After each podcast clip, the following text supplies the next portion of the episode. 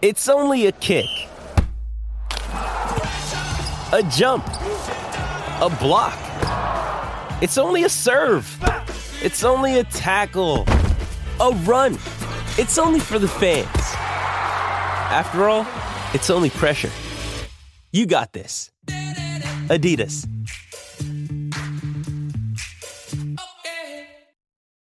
This episode is brought to you by Shopify. Whether you're selling a little or a lot, Shopify helps you do your thing, however you cha-ching. From the launch your online shop stage, all the way to the we just hit a million orders stage. No matter what stage you're in, Shopify's there to help you grow. Sign up for a $1 per month trial period at shopify.com slash special offer, all lowercase. That's shopify.com slash special offer.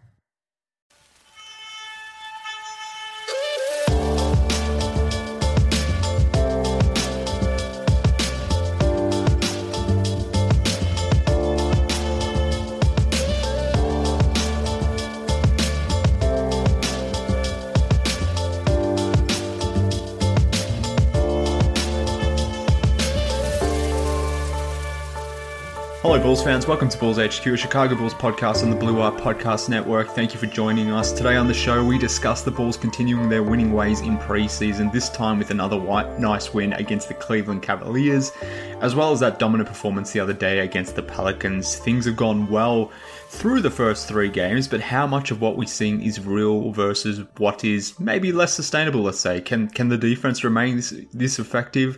Has Lonzo Ball kind of already exceeded our expectations, or is this just like a, a run of nice three games?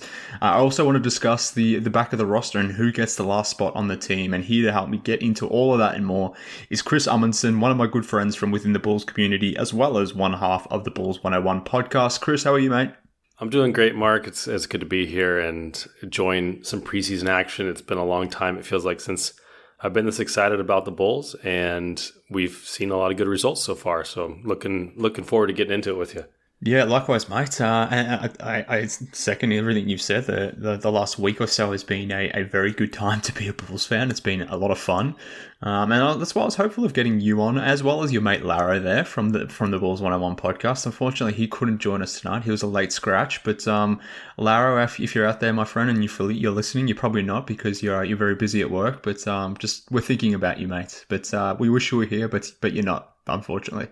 Yeah, life gets in the way sometimes, but no, that's how it is. Well, yeah, but uh, you know, he, priorities, priorities, and clearly didn't didn't just didn't value you and me, Chris. I just didn't want to jump on and have a conversation with you, me, and, and the Bulls. It's uh, interesting decision by him.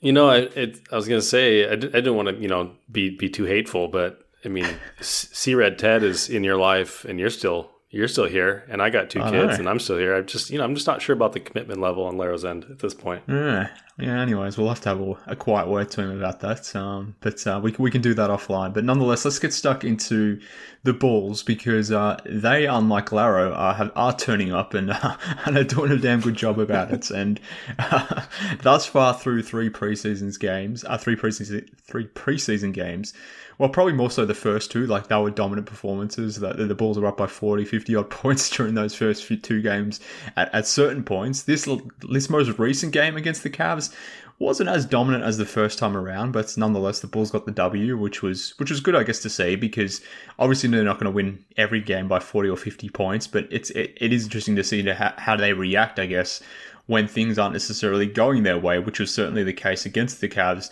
on the second round, uh, the second chance playing them, I guess, because the offense just for whatever reason wasn't humming tonight. Um, Zach LaVine, Lonzo, even Vucevic, they just didn't have it going in terms of offense. Couldn't really hit a shot.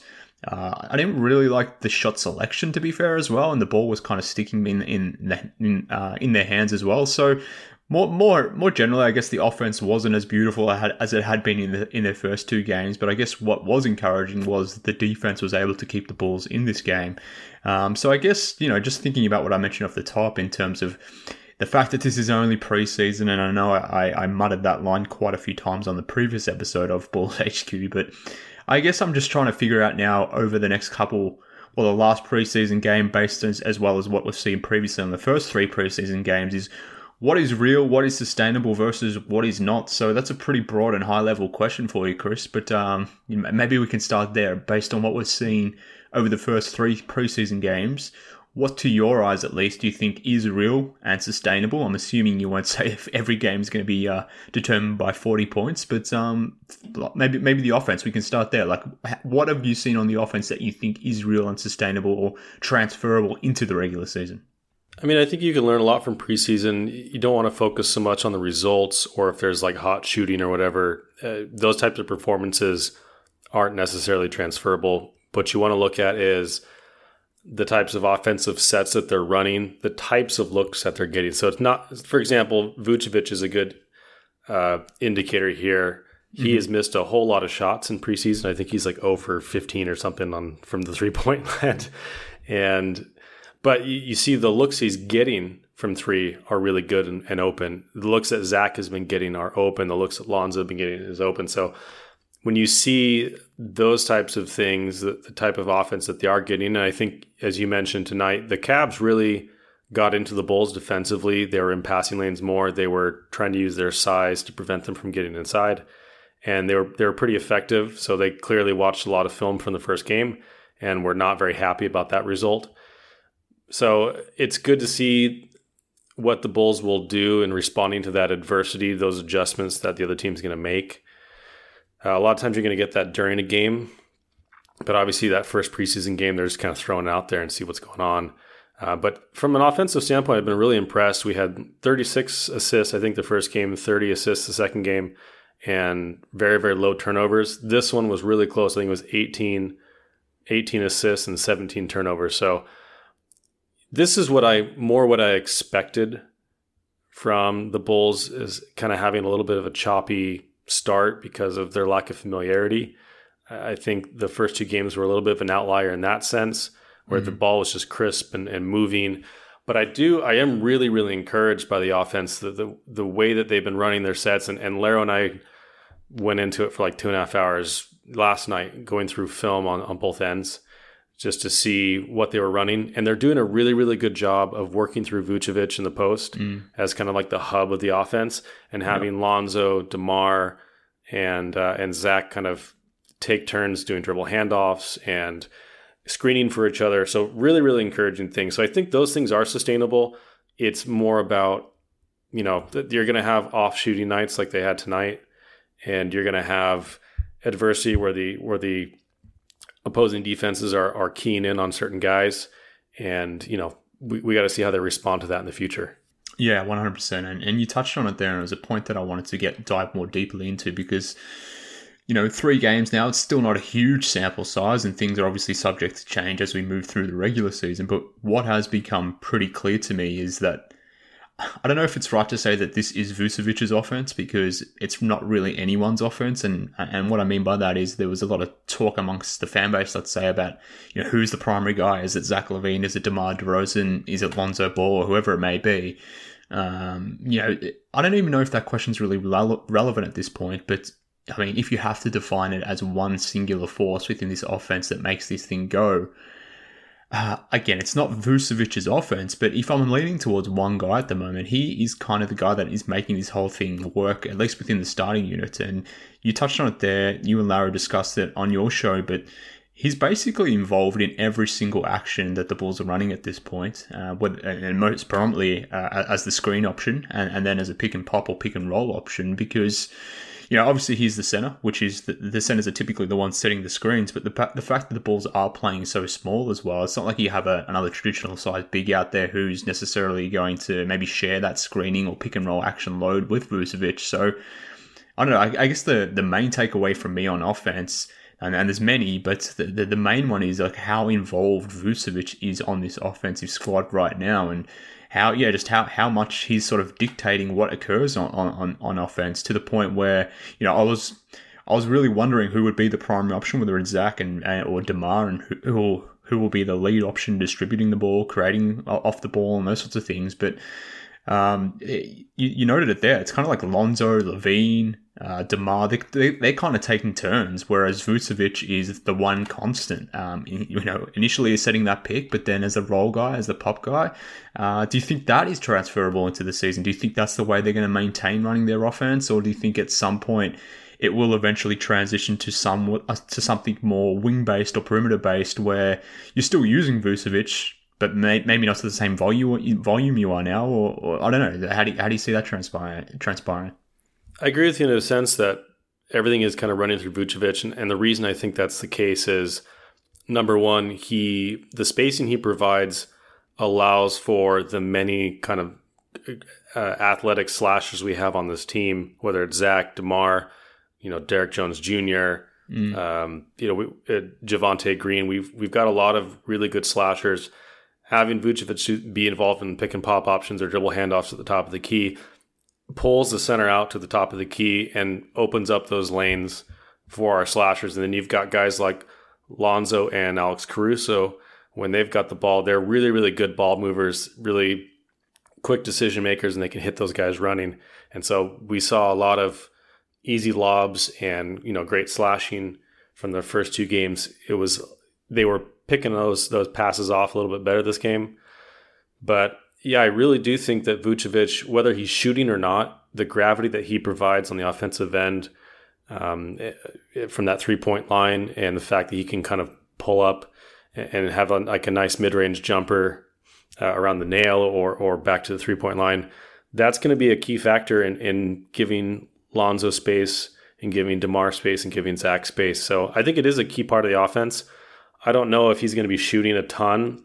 They have been kind of trying to get him involved early, you know, little pick and roll sets where uh, there was one where Lonzo was involved as the, as the ball handler and he just did a little pick and roll kind of at the top of the key.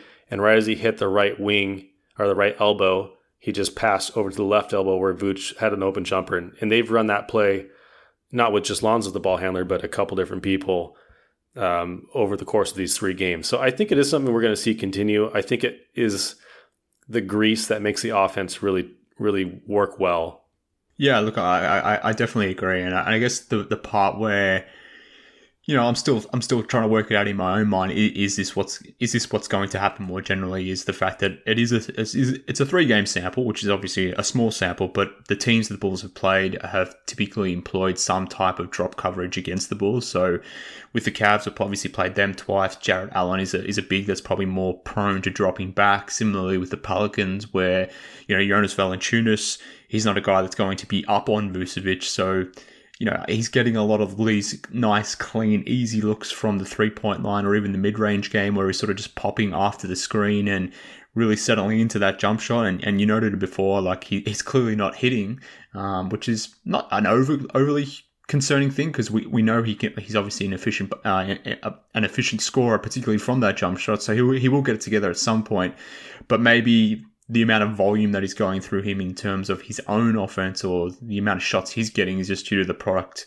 of the of the you know the center that he's facing up against. So maybe against some different looks, you know, he'll still be used as the uh, the screening option, let's say, but in terms of his um, his ability to then be the the finisher, let's say, maybe that changes over the course of the season. But I, I think it's pretty clear that he's going to be involved in in a lot of action, and he's going to dictate a lot of the terms of what the Bulls do on offense, and which just you know, continues to add some validity to my theory that he is the most important or irreplaceable guy on this team. Because if you take him off the court and you put Tony Bradley in his place, yes, theoretically you might get better, you may get uh, better defense from Bradley than you would Vucevic. But uh, what does the Bulls' offense do then when you remove that, you know, big hub, let's say, from um, from a pick and roll uh, perspective that Vucevic is currently creating or offering the ball? So uh, it, it's good that he is so, so involved, and, and I want him to be so involved because he's obviously a very, very good offensive player. But if they maybe go too Vooch heavy, then in the event that he's not on the floor for, for whatever reason, uh, you know, if he has an, an ankle injury or something of that nature, then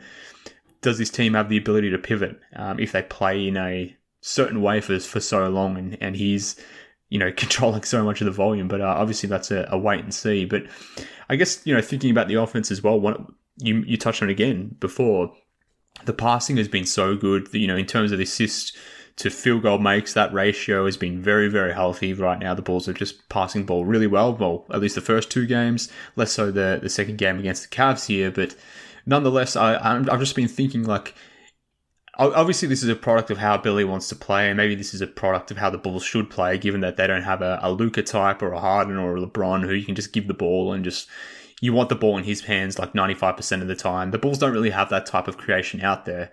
So, you know, sharing the load that the way they're doing is kind of necessary, but it, at the same time, maybe it's necessary or at least a way for them to um, stem any concerns around the fit. And, you know, there's no issues, I guess, uh, of of thinking about fit if DDR and LaVine and Lonzo are all getting their touches. So, in terms of you know the an, an egalitarian type approach to an offense, it makes sense for this team. But do you think that the the, the root cause of instilling that type of offense is just to really, you know, just remove any concerns around fit and then those sorts of things? Yeah, I mean, as soon as this team was put together, I think my concerns on the offensive end were pretty minimal. I know mm. that the helios, heliocentric offense is kind of like the flavor of the day uh, with guys like Luka and and Trae Young leading those types of offenses. But mm. to be honest, it's been really rare that a heliocentric offense can be really effective, especially in the playoffs. I yeah. think, you know, like LeBron has done it, but it's been if you look at the Bucks or you look at the Raptors or the last few teams that have done it, they've used a more egalitarian offense and I think I think the Bulls are well equipped to succeed in the regular season and have a really efficient offense because as we saw last season after the Vooch trade, they became one of the best passing teams in the league, and the turnovers really dropped down a lot. And the more capable, smart ball handlers you have on the team, the better your offense is going to run in just in general. And we kind of saw it tonight that even when the offense got bogged down, and even though LaVine and Vucevic weren't really having effective shooting nights, you had another guy in DeMar who could get hot and kind of carry the offense through those stagnant stretches. So I think when you're not relying on just one guy and you have multiple people, as the Bulls now have, to run both transition and half court offense effectively, I mean, it's just a really, really good strategy for the regular season. Uh, and I think, you know, if, if and when we get to the playoffs, we've got two of the best certified bucket getters in the league and Zach LaVine and, and DeMar DeRozan to kind of carry us through those stretches. So I really believe that this style of offense is going to be really effective. We're going to be one of the best passing teams in the league. We're going to have, you know, we should get used to very high assist totals and hopefully low turnovers. The more you can take the ball out of LaVine's hands specifically in the clutch is something that that's something that we struggled with last year because everyone knew who was going to take that shot. Having multiple options in the clutch is going to be more effective for us and, allow us to, you know, piss away a lot less games uh, like we did last year. So I'm really a believer in the offense, and I, I really think that AK and Mark have done an incredible job uh, job bringing in enough shooters and enough slashing and athleticism to really make that offense work. I, I think I know we've talked about this before. I do think you really want maybe one more specific four that can maybe shoot a little bit or maybe I don't know, someone that can provide a little bit more defensive versatility in some lineups. But I think Alize Johnson, to this point, has done a pretty darn good job as a small ball five at six foot seven. So maybe I'm overthinking that at this point as well. No, I think that's still it's still an open question because you know, Al- Alize has been unbelievable to be fair in preseason. Um, he's basically for every minute out there, he's grabbing a, a, an equivalent amount of rebounds. At, at, least that's what it feels like. He had 11 rebounds in 17 minutes tonight, 14 and 11. I think the other game he had a one of the previous games. I think he had a, an 11 rebound game. He, he's just a rebounding machine, and considering he's I don't know, six foot seven and, and looks like he's 210, 220 pounds, something like that. There's not much of him out there. And it was it was actually quite comical tonight when uh, he was he was matched up against Tacko Fall for for for sequences within that game. But like he is undersized, but he is bringing something to the table as an undersized center. Uh, from a rebounding point of view, but obviously from a from a switching point of view, the, the Bulls can do more stuff with from that from that sense with their second unit they can than they can their starters. Um, so maybe we can transition from the offense to talk about the defense and in, in a way like that they're obviously connected. The, the Bulls defense is helping fuel their offense, and maybe this is why they're getting uh, you know, even more assists, less turnovers than what they maybe would be in, if they were just sort of trapped into a half court set because. I don't know. Their, their defense at the moment has been way better than expected. Um, I know a lot of us, not a lot of us, but there was some who were scoffing at the notion that the Bulls would, would be a bad defense, and maybe that was just some bravado by uh, the Sea Red type of fans. But I mean, there were there were serious concerns around the defense. I'm not serious, but there, there were reasons to be concerned about certain elements of the defense. Maybe not not not necessarily the point guard defense anymore, given you brought in Lonzo and Caruso, but up front behind Vucevic, you know, up in terms of the big defense and those sorts of things. There were, there were reasons to be concerned after losing Thad and Theis, but thus far the Bulls are getting around that by just being a super long, athletic, and, and fast team. And at the moment, they're just generating so many steals and, and leading to, you know, fast break points, transition opportunities. And that is helping fuel their offense. So again, thinking about what is real, what is sustainable, can the Bulls continue to play this manic switch based one through four, at least within the starting within the starters, not necessarily switching with uh, Vucevic, but everyone else on the court feels like they're switching out there it, it clearly feels like this is where the Bulls are going, and, and OKC have previously done something similar under uh, under Billy Donovan in the past, so there's reason to believe it will continue, uh, and the Bulls personnel will kind of allow that to continue. But I don't know in terms of the results, where the Bulls are getting you know generating double digits in, in assists, and that helping to fuel the uh, their offense, but also you know it's helping them get get around the fact that they're a small team. They don't necessarily have to go to the glass because if they're stealing the ball from the from the their opponent, their their opponent's obviously not shooting the ball. So I don't know. Do you think what we're seeing defensively will carry over to the to the regular season, or is this just a product of playing two bad to so so teams who probably won't be that great in terms of uh, taking care of the ball anyway? Yeah, I think the results can definitely vary, but I do believe that the style of play that they're instituting uh, with with the different starters and, and, and bench is something that they're going to do. Billy has, I think, one of his greatest strengths as a coach is putting guys in position to succeed and maximize their strengths and minimize their weaknesses on both ends. And so, one of the things you're seeing, and something that Laro and I discussed as we were kind of theorizing what the defense might look like because they have a bunch of guys that are similar sized between the one and the four, you can switch a lot of those actions. Um, you can switch a lot of the the you know you can switch as you're getting screened or in pick and roll settings. And one of the things that I wasn't sure to expect is they're having Vooch play a little bit higher. He's still playing drop, but he's playing mm-hmm. a little bit higher up in drop, and then you're having um, the two wings on the on the on each baseline kind of stand closer in uh, to the key. And, and so what what you're doing there is, you know, you're you're removing some of the easier mid-range shots that we saw a lot of teams, especially like Trae Young comes to, comes to mind as an example, where our guards were so poor last year at, at navigating screens that the offensive ball handler had several seconds sometimes to just do whatever he wanted and make a decision without a lot of pressure on him. And the guards were doing a, a poor job of blocking and trailing behind him and kind of getting back into that play. What they've done this year, they're still, I mean, we still have some of the personnel that struggle with screens.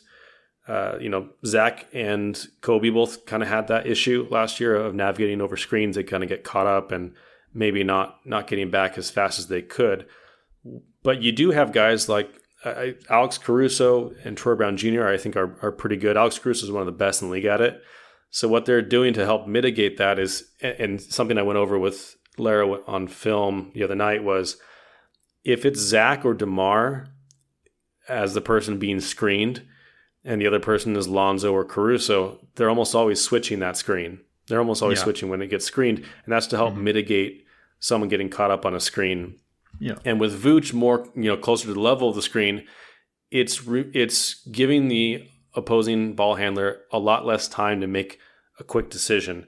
And and then when you've when they do get around the screen and start rolling to the basket, you know, Vooch is backpedaling, but a lot of times you've got the the helpers, the, the low man on the weak side will slide over, mm-hmm. especially when the the ball handler's trying to, you know, dump it down to the big that's rolling. They'll our helper will get there right as the big is catching the ball, and that forces them to make a quick decision without really having getting a lay of the land like they would like to. So what Billy's trying to do is minimize the defensive concerns with their ability to navigate screens and also give Vooch a little bit of extra time. Yeah. You know, to, to kind of get in position. And then you got good guys uh, on the baseline that can that can slide in and help or show or dig as that as that big is rolling to the basket. Now it's not perfect, right? When you when you do have guys helping from the baseline, you're opening up corner 3s mm-hmm. So they got to be careful with that. But I do think that because of the athleticism of all those guards and wings, we have a much better opportunity to make a hard closeout if they do end up, you know, making that weak side pass or strong side pass uh, than we did last year. So I'm really encouraged overall by the by the defense, and I do think it's sustainable as far as the type of things that we're running. You saw tonight, though, uh, Mark, that the effort level wasn't quite there as much as it was in the first two games. There was a sequence where Demar got uh, blown by by Lauri yeah. of all people for yeah. a dunk. Yeah, yeah. And I think that wasn't the only time. So, and the rotations were a little bit slow, but that was something they did really, really well the first two games. And I do think if the effort's there and the trust is there, that's something they can sustain. Yeah, I completely agree with all your points that you've made, and you can play Vooch up higher if you have faith that the guys that are behind him in terms of the help defense are willing and able and understand when to rotate and where to rotate, and they're communicating. So, there's one thing I guess there's one thing to want to play a center up higher, but you have to have the, the necessary uh, pieces behind him uh, doing what they need to from a defensive standpoint to, to carry out the help defense and those rotations. And, you know, that you, you, noted it there that the Bulls were maybe a little bit sloppier against the Cavs, you know, this time around versus last time. And, you know, that probably is going to happen when you absolutely, you know, pants this team by 45, 50 points at one point. Uh, I can't remember actually how much they won that game because I kind of tuned out. It was uh, just a complete massacre of the Cavs in the first game, but uh, it's it's understandable, I suppose, and obviously it's preseason as well. But when the real stuff starts, when they when they are engaged, based on what we have seen when they have been engaged, uh, I wasn't expecting this level of defense. Like even even on a good night when when they're engaged, like what the Bulls are doing from a defensive standpoint, particularly guys like DeRozan uh, Derrick Jones Jr., Javonte Green, like the, the the level of help defense that we're seeing from the Bulls, particularly particularly those guys that are guarding in corners, and the way they are helping Vucevic to enable Vucevic to play higher, which then enables the guy at the you know at the point of attack, whether it's a Alonzo or Caruso or even a LaVine, whoever's in the pick and roll action, like the backline guys are really uh, their level of help defense is sort of really uh, giving. Uh, I guess it's emboldening the, the pick and roll action, the, the defense at the top, where you know Vucevic can play higher. The guy at you know defending the screen or getting trying to get around the screen knows that Vucevic is there, therefore he he knows where to be um, on the on the next sort of sequence. So it's all coming together, and even for guys like DeRozan, who, yes, maybe not the best isolation defender. You referenced that play there, Chris, where he got beat off the bounce from by Lauri Markkanen, who went in and dunked that ball, which was not ideal. There wasn't a lot of help in that sequence either. But I think by and large, the Bulls' defense has been quite good.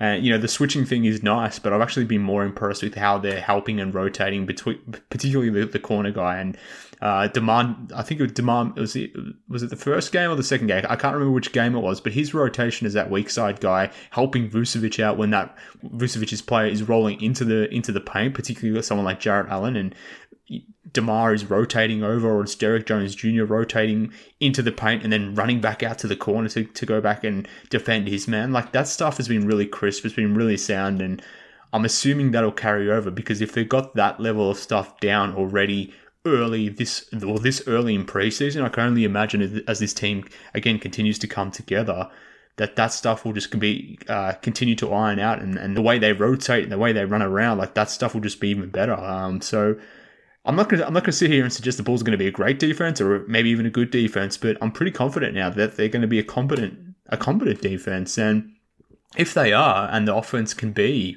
top ten like we hope, then I don't know, this this really does change who the Bulls can be.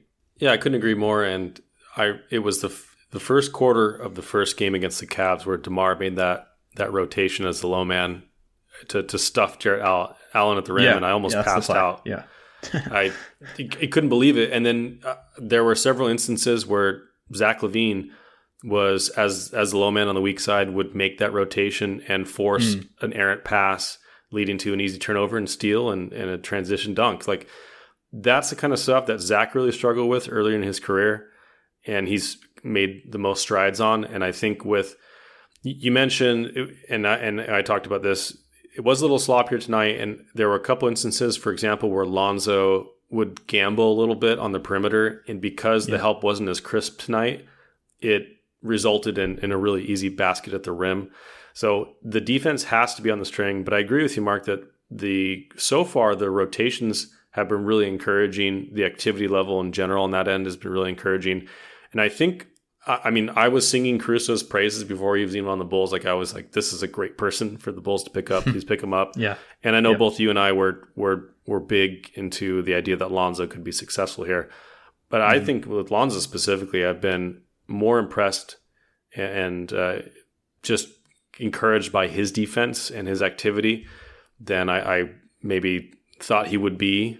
And yeah, with with Zach, if you got guys like Caruso and Lonzo and and uh, Derrick Jones and Javonte Green, I mean Javonte Green's been a revelation on that end too.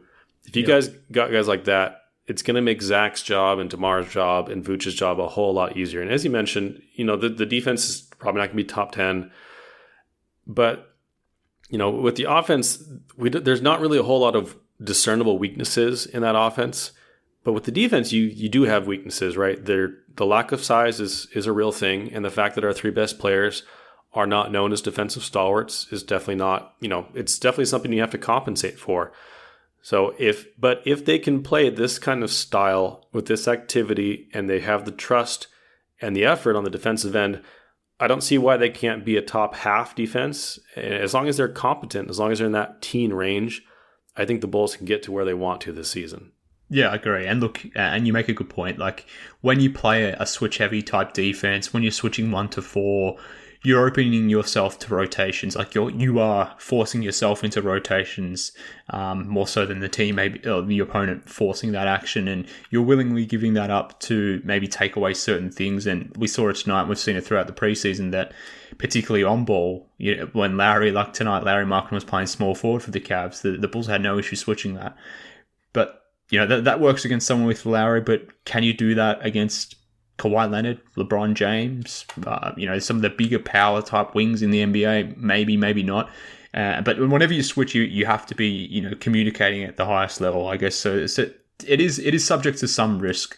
So we'll see how that sort of carries out against actual real real offenses. And, you know, against the Pelicans, for example, could you have switched as much as the Bulls did had Brendan, In- uh, not Brendan, Brandon Ingram and Zion played, and particularly Zion? Like you, you can't necessarily switch as much on uh, on Zion as you would uh, as you would like, I guess, or you could against a Lauri Markkanen. And you know, Patrick Williams would be the guy guarding a Zion who obviously isn't playing as well. But if if Williams is the primary guy defending a Zion, do you want to switch that action? So maybe that's a game to game decision that the Bulls need to make or would make, but nonetheless, I guess it, it is it is encouraging, and I guess what is fueling this ability to even switch is the the guys that you mentioned, Caruso and, and Lonzo. The fact that they are six foot five, six foot six type point guards out there.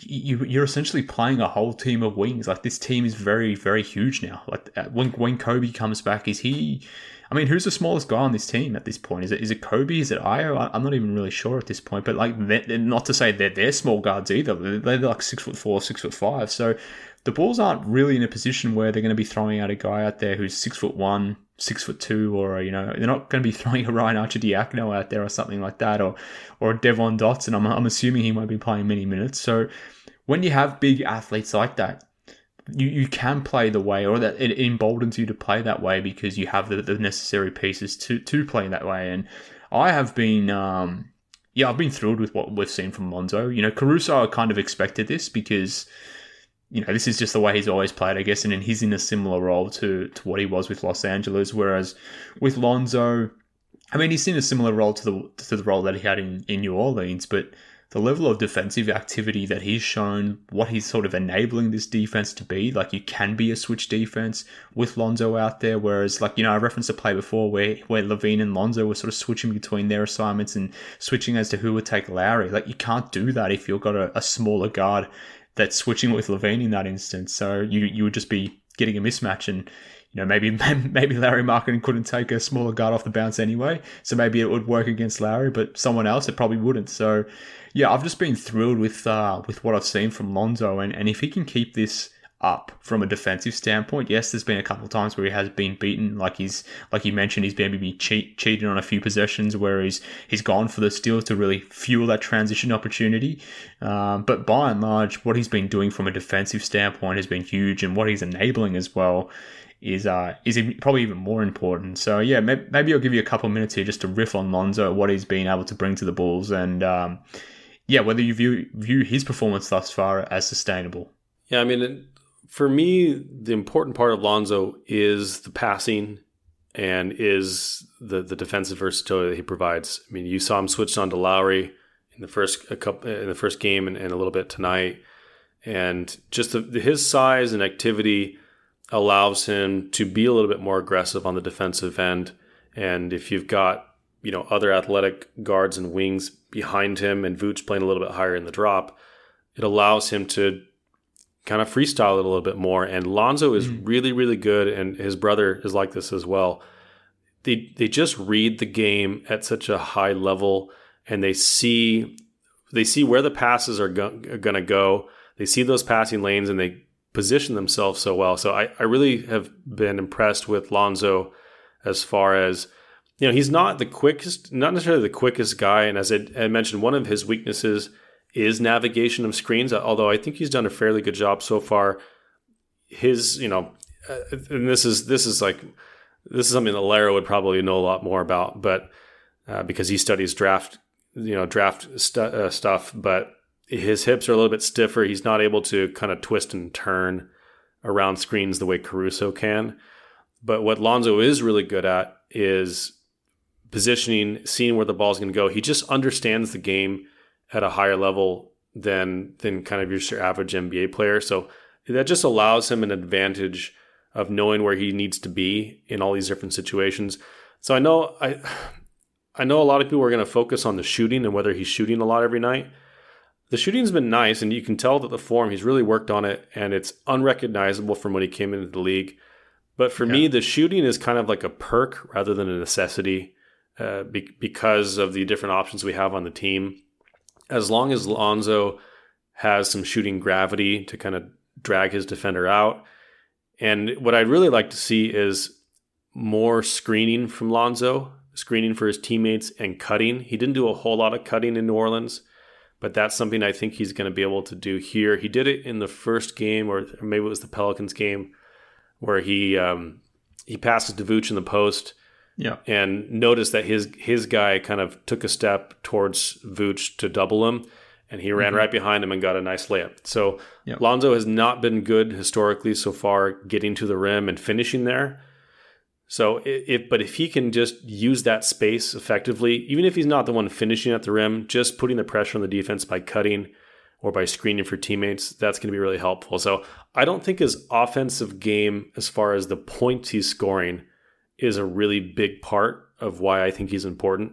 I think it's everything else that he does, these little kind of glue elements to his game that are really effective. And, and Caruso, what I love about Caruso and that signing is he's kind of like a, a clone of Lonzo in a lot of those ways. The reasons mm-hmm. that Caruso is important. He's not, you know, he's not like break you down, pick and roll ball handler just like Lonzo. Um, he's not necessarily the greatest shooter, but he's got that shooting gravity. And he's just got that defensive the defensive chops and just that processing speed that Lonzo has. And so both of them together, if you watch them together on defense, oh man, I feel bad for opposing ball handlers. They just they just can't make a pass to save their lives. They just know exactly where they're going to go. It's just been really really phenomenal to watch both those guys on the floor so far. Yeah, one hundred percent. I mean, look against the Cavs, Lonzo didn't have a great shooting night, but he got up six threes. Uh, against the Pelicans, he was five or six from from the three point line. So I think the sh- the shooting is real. I think at this point, and he's continuously improved from that standpoint. But coming to Chicago, I don't see why that will change. And if nothing, if you know, if nothing else, it may improve. So the, the volume is there. So I think he's going to be a, a, credible spot up shooter. But to your point about like all the other little things that he does, like we, we could maybe better on your show where you guys are doing film where you when you can sort of break down all the things that he's doing, but more holistically, three steals, four blocks tonight against the Cavs. He, when he does get hit on screens, because he is six foot six, he has the uh, the ability to get back in plays. And there's been a number of times this offseason or this preseason rather where yes, he was initially caught on the screen, but because he knew where what the uh, the offense was trying to generate out of the pick and roll action, and because he has the length and ability to get back and or get back into the play after initially getting hit on the screen, using that length to block shots or alter shots, like that is again just super helpful. And, and and to your point around Lonzo and Caruso being, I mean, they're not the exact same player, but they offer a lot of the similar things and. Uh, that's why I'm really excited about the Bulls backcourt because we haven't seen Coby play yet, but again, like not that Coby and Zach are the exact same player, but you know, thinking about it from a very rudimentary point of view, like they are score first guys. And if you can if you can sort of pair those type of players who are score first, maybe aren't the best defenders, with a type of guard who can bring everything else those guys don't necessarily bring. And now you have that in both backcourt units, whether it's your starters in uh, in Lonzo and LaVine, like that combination seems to be working beautifully. But I'm really excited to see when Coby returns to how he and Caruso can fit because we can talk about Caruso and, and Lonzo sort of helping make LaVine, DeRozan, and Vucevic better players or better defensive players, but I think the same will be true for Coby as well. Like when he gets back and playing next to a Caruso rather than last season when you had both of LaVine and Coby out there together, like that was my main issue with that backcourt. But now that you can effectively have similar type backcourts in all units, it's just going to be so huge for the Bulls. So I'm, I'm really looking forward to, to Coby coming back from that standpoint. And yeah, the signings of Ball and Caruso, it's been huge. And uh, I'm, I'm, very, very, uh, I'm very um, glad, you know, with what they've they've brought it. But I, I guess the other guy who I wanted, I wanted to finish on and touch on a point around like the, the final roster spot, like Javonte Green has sort of really changed this this equation. Uh, you know, you, the Bulls are getting great perimeter defense from Lonzo Ball and Alex Caruso. Um, I'm hoping they'll get the same from uh, Patrick Williams when he returns. But Javonte Green is coming at some come from kind of nowhere for at least from my point of view. Like I thought he was just going to be part of the third string and maybe play a spot minutes here and there, but he's obviously starting at the moment, playing 15 to 20 minutes a game. Clearly, he's going to be in the rotation based on the level of uh, uh level of activity that he's bringing to the point where you know, I thought he was going to make the team, but I, I thought maybe he wasn't necessarily going to be a reliable player or someone that you could, you know, count on within the rotation. Where I assumed someone like Stanley Johnson was probably going to make the team, and and maybe Alize Johnson as well. Whereas Javonte Green is sort of you know, playing that backline defense or helping on ball in the way that Lonzo and Caruso is to the level where you have another realistic, reliable player within the rotation, which is really, for me at least, changed the the equation as to who should be the last man that gets the final roster spot for the Bulls heading into the regular season. And, you know, I'm assuming it'll come down to to Stanley Johnson or or Matt Thomas, given that Alize Johnson has been so damn good, and to the point where I wonder even if Tony Bradley plays when he returns because Alize has been so good as a backup center. But I guess I just wanted to finish with this, uh, finish the show on this point. Like to me, at least, there's there's one spot available. It's it's either Stanley Johnson's to to have or to for Matt Thomas to take it. But where are you leaning on this particular question? And based on how the roster is currently constructed, who's playing what, and maybe Javonte Green sort of entering the equation. Uh, how, how are you seeing it at the moment? Well, to answer an earlier question you had, I think Javonte is officially the shortest rotation player on the roster at six four or six three. He might be. Uh, okay. But it certainly doesn't seem that way because he played power no, forward. No. Uh, he's played yeah. power forward for three times now, and it, it's uh, it's gone pretty well. But I think he's going to take on Javonte still, I think he's going to take the Coby minutes early on in the season, that role. And you also mentioned how Zion was out. And I think that Patrick Williams is probably the only person on the roster currently that has any chance of guarding Zion. Mm. And that worries me a bit. You mentioned the bigger forwards and wings. I don't think Troy Brown Jr. quite has the heft to guard those guys on a nightly basis. Yeah. And, you know, mm-hmm. Lonzo can probably do so in spots, but that's why I kind of lean towards Stanley Johnson out of out of him and Matt Thomas for that lost spot. I, I know currently Matt Thomas's shooting would, is providing a boon because we, we're really missing Coby White in that role. But yeah. I, I do think, you know, assuming Coby's going to be back about a month into the season, I think we can kind of get by without that additional shooting available. Maybe we can fill a two way spot with with another shooter. Maybe Matt Thomas ends up being the two way spot. I'm not sure if he's eligible. I can't remember how those rules work, but I do think having another guy that can kind of replicate the size and strength defensively to guard big forwards that Patrick Williams has I think that's going to be probably a more important skill set, and that's what Stanley Johnson provides. Now, Stanley Johnson is not done really anything on offense, and that's kind of what I expected. But yeah. I, I do think that his defense is for real and, and, is a valuable skill. It's one of the reasons I thought um, that uh, Justice Winslow might have been a good pickup for us, just because he's he's got such good size on that end. Mm-hmm. But so I, I do kind of lean Stanley Johnson at this point. I know Matt Thomas has had a, a pretty nice showing offensively, but I do think that once Coby's back, his skill set's going to be a little bit more important behind Pat, and especially with our lack of size in general than Matt Thomas is shooting. But I, I may be wrong, and and they may go a different direction. But that's kind of what I'm leaning towards right now. Yeah, look, I don't know if there's a right or wrong answer on this. So I'll qualify it in that sense, but uh, because you're getting minutes out of Javonte at the small forward or power forward position, you've got Derrick Jones Jr. back now from injury. He'll be playing one of those positions. Yeah, I take your point. Troy, Troy, Troy Jr. is probably more 2 3 than 3 4, but nonetheless, you know, he'll be playing on the wing. You've obviously got DeMar Patrick when he comes back. So there's there are facsimiles of Stanley Johnson on the roster who can do Stanley Johnson type things, let's say. Whereas Matt Thomas in a specialist type role, I understand what you're saying in terms of when Coby's back, like he will be the primary shooter off the bench, and that that again does make sense. But I don't know the way the roster is constructed for me at this point. I kind of value having a specialist shooter that you can just maybe plug and play every now and then. Uh, you know, if the offense for whatever reason is stalling and you need a basket, you can bring in Matt Thomas, which is something you can't necessarily do with Stanley Johnson. Obviously, the reverse applies if you need to stop and for whatever reason Patrick Williams isn't playing or you're not getting anything out of Green or uh, uh, Derrick Jones Jr., then you can throw a, a Stanley Johnson out there. But I don't know the way, for me at least, the way the, the team is currently constructed, I, I would be leaning Matt Thomas, but I guess it's kind of a, a silly thing to even be debating because you know, whether it's Matt Thomas or Stanley Johnson, they're the 15th guy. They're probably not going to be playing anyway. So it probably doesn't really matter. But um, what I've seen from Alize Johnson has kind of made it very clear that it was never going to be a, comp- a competition between Alize and Stanley because Alize's completely owned that competition if it was one anyway.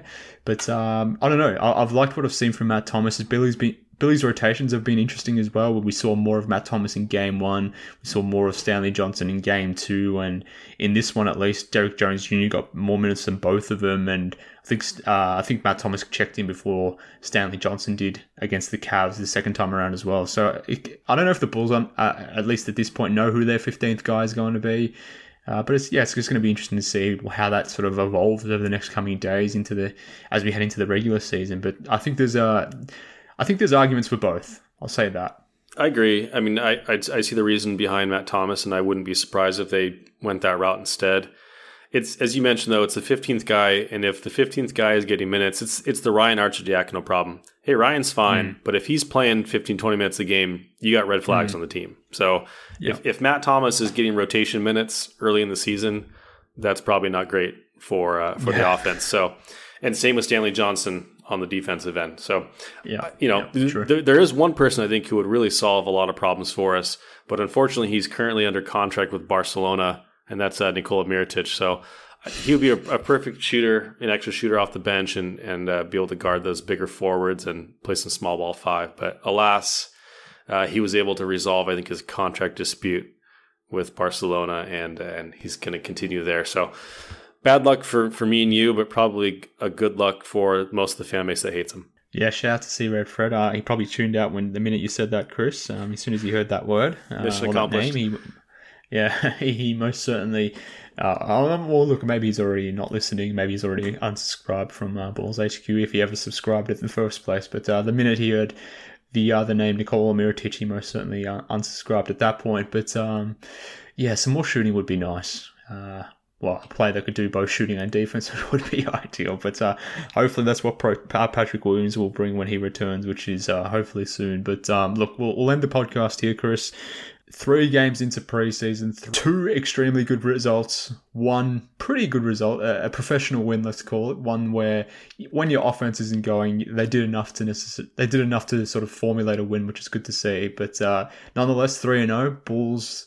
The Bulls over the last week, it's it's been good. It's been good being a Bulls fan, and uh, hopefully this continues into the regular season, but we shall see. Chris, uh, thank you for joining me today, mate. But um, appreciate you for you for doing so. But, but before you get away, uh, I'll, I'll, let you uh, plug whatever you're doing with our Bulls 101. Anything else, mate?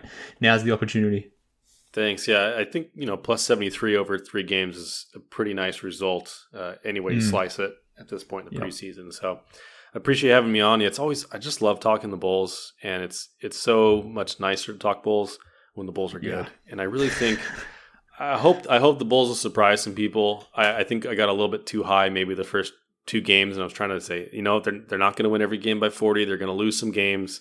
I got to imagine it in my head, and this game kind of helped bring it back into perspective a little bit. So we'll see what happens. But yeah, you can. So I, uh, Laro and I host a show, co-host a show, Bulls 101. It's on the Barroom Network. We we do the show every Saturday night live. It's live video you can catch us on YouTube, Twitter, Twitch. Uh, there's probably other platforms as well. So Barroom Network hosts it. It's at 11 p.m. Central Time. I know that's kind of late. If you can't catch it live, I I post the show on all podcast platforms right after the show ends, usually within the hour. And that's also if you any pod, podcast platform you have, just type in Barroom Network the Barroom Network has a bunch of different shows on it. There's uh, two Bull shows currently, both uh, me and Laros show show Bulls, Bulls 101. I can't talk; it's too late at night here. And um, the other one is is our friend Salim and Edward with Bulls Gold. They just recently came over to the Barroom Network as well. So some great content there. If you want, you know, film breakdown, great guests, and uh, you know, occasionally Mark, you show up. So I also do want to mention I, I have accepted an invitation to do some writing for a site called premiumhoops.org. Cool. So I, I just finished an article today on DeMar DeRozan actually and the, the idea of overpaying and how overpaying can actually be a good thing sometimes. So I'm, you know, look for that hopefully in the next couple of days here. And I'm hoping to do some more writing this season. So I'm trying to just expand little by little. And I'm I'm really happy with how far it's gone in the last you know last eight months as you've been a you know a, a front row participant here in in me doing some more content creation and I, and I appreciate your support as always. Ah, for sure, mate. You, you, Lara, two of my favorite people in the community. So uh, I, am I'm, I'm glad to see you guys doing what you're doing. Um, and yeah, I wasn't wasn't aware that you you're getting into the writing space, but that, that is good news. Um, obviously people can uh, can track that uh, at KLO KLAA hoops rather on Twitter. So um, you, you know, if you want to, I'm assuming get across Chris's writing, all that sort of stuff. That's where they get you, yeah. Yeah, sorry, I should have plugged my Twitter. That's that's where I'm usually writing is is just short 280 uh, character tweets. So at KLA hoops and Laro is at underscore L A R R O H O O P S as well. So we, shouldn't have shouted Laro out because he wasn't on the podcast. So don't follow Laro. Disappointed. Follow Laro. Yeah, give give Laro a stern talking. To. No, I'm, he's he was super busy and, and tired, and he's he's working for the man. So it's a it's a tough life sometimes. And but uh, follow you should follow him definitely for some film breakdown. He's uh, one of the best in the business at it. Yeah, no, no, for not for sure. I'm obviously just joshing Laro if you if you're listening, my friend. But uh, I certainly uh, support that statement. But Chris, thank you for coming on, mate. Um, really do appreciate it. Whilst people are out there following Chris's stuff, you can follow me on Twitter too. I am on there as well uh, just spouting out nonsense constantly about this team. At MK Hoops, you can follow the podcast too at Bulls HQ Pod. If you want to be part of the Bulls HQ Discord, join up before the regular season starts, and you can do so by either shooting me a DM on Twitter for an invite, or feel free to grab an invite from within the uh, description notes of this episode. As always, subscribe, rate, review those five stars up on iTunes. Certainly help the show out a lot, and uh, certainly help out my ego as well. So that is always appreciated.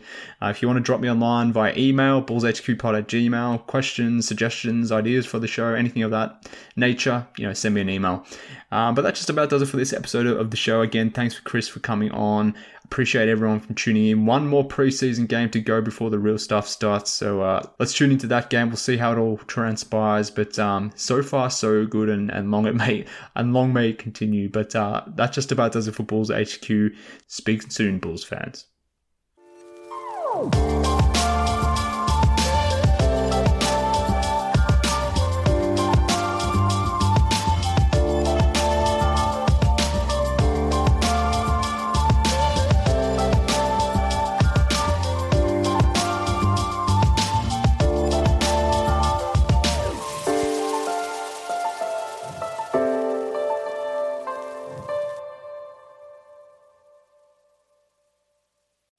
I'm Rose Davis, historian and co host of the sports podcast Burn It All Down.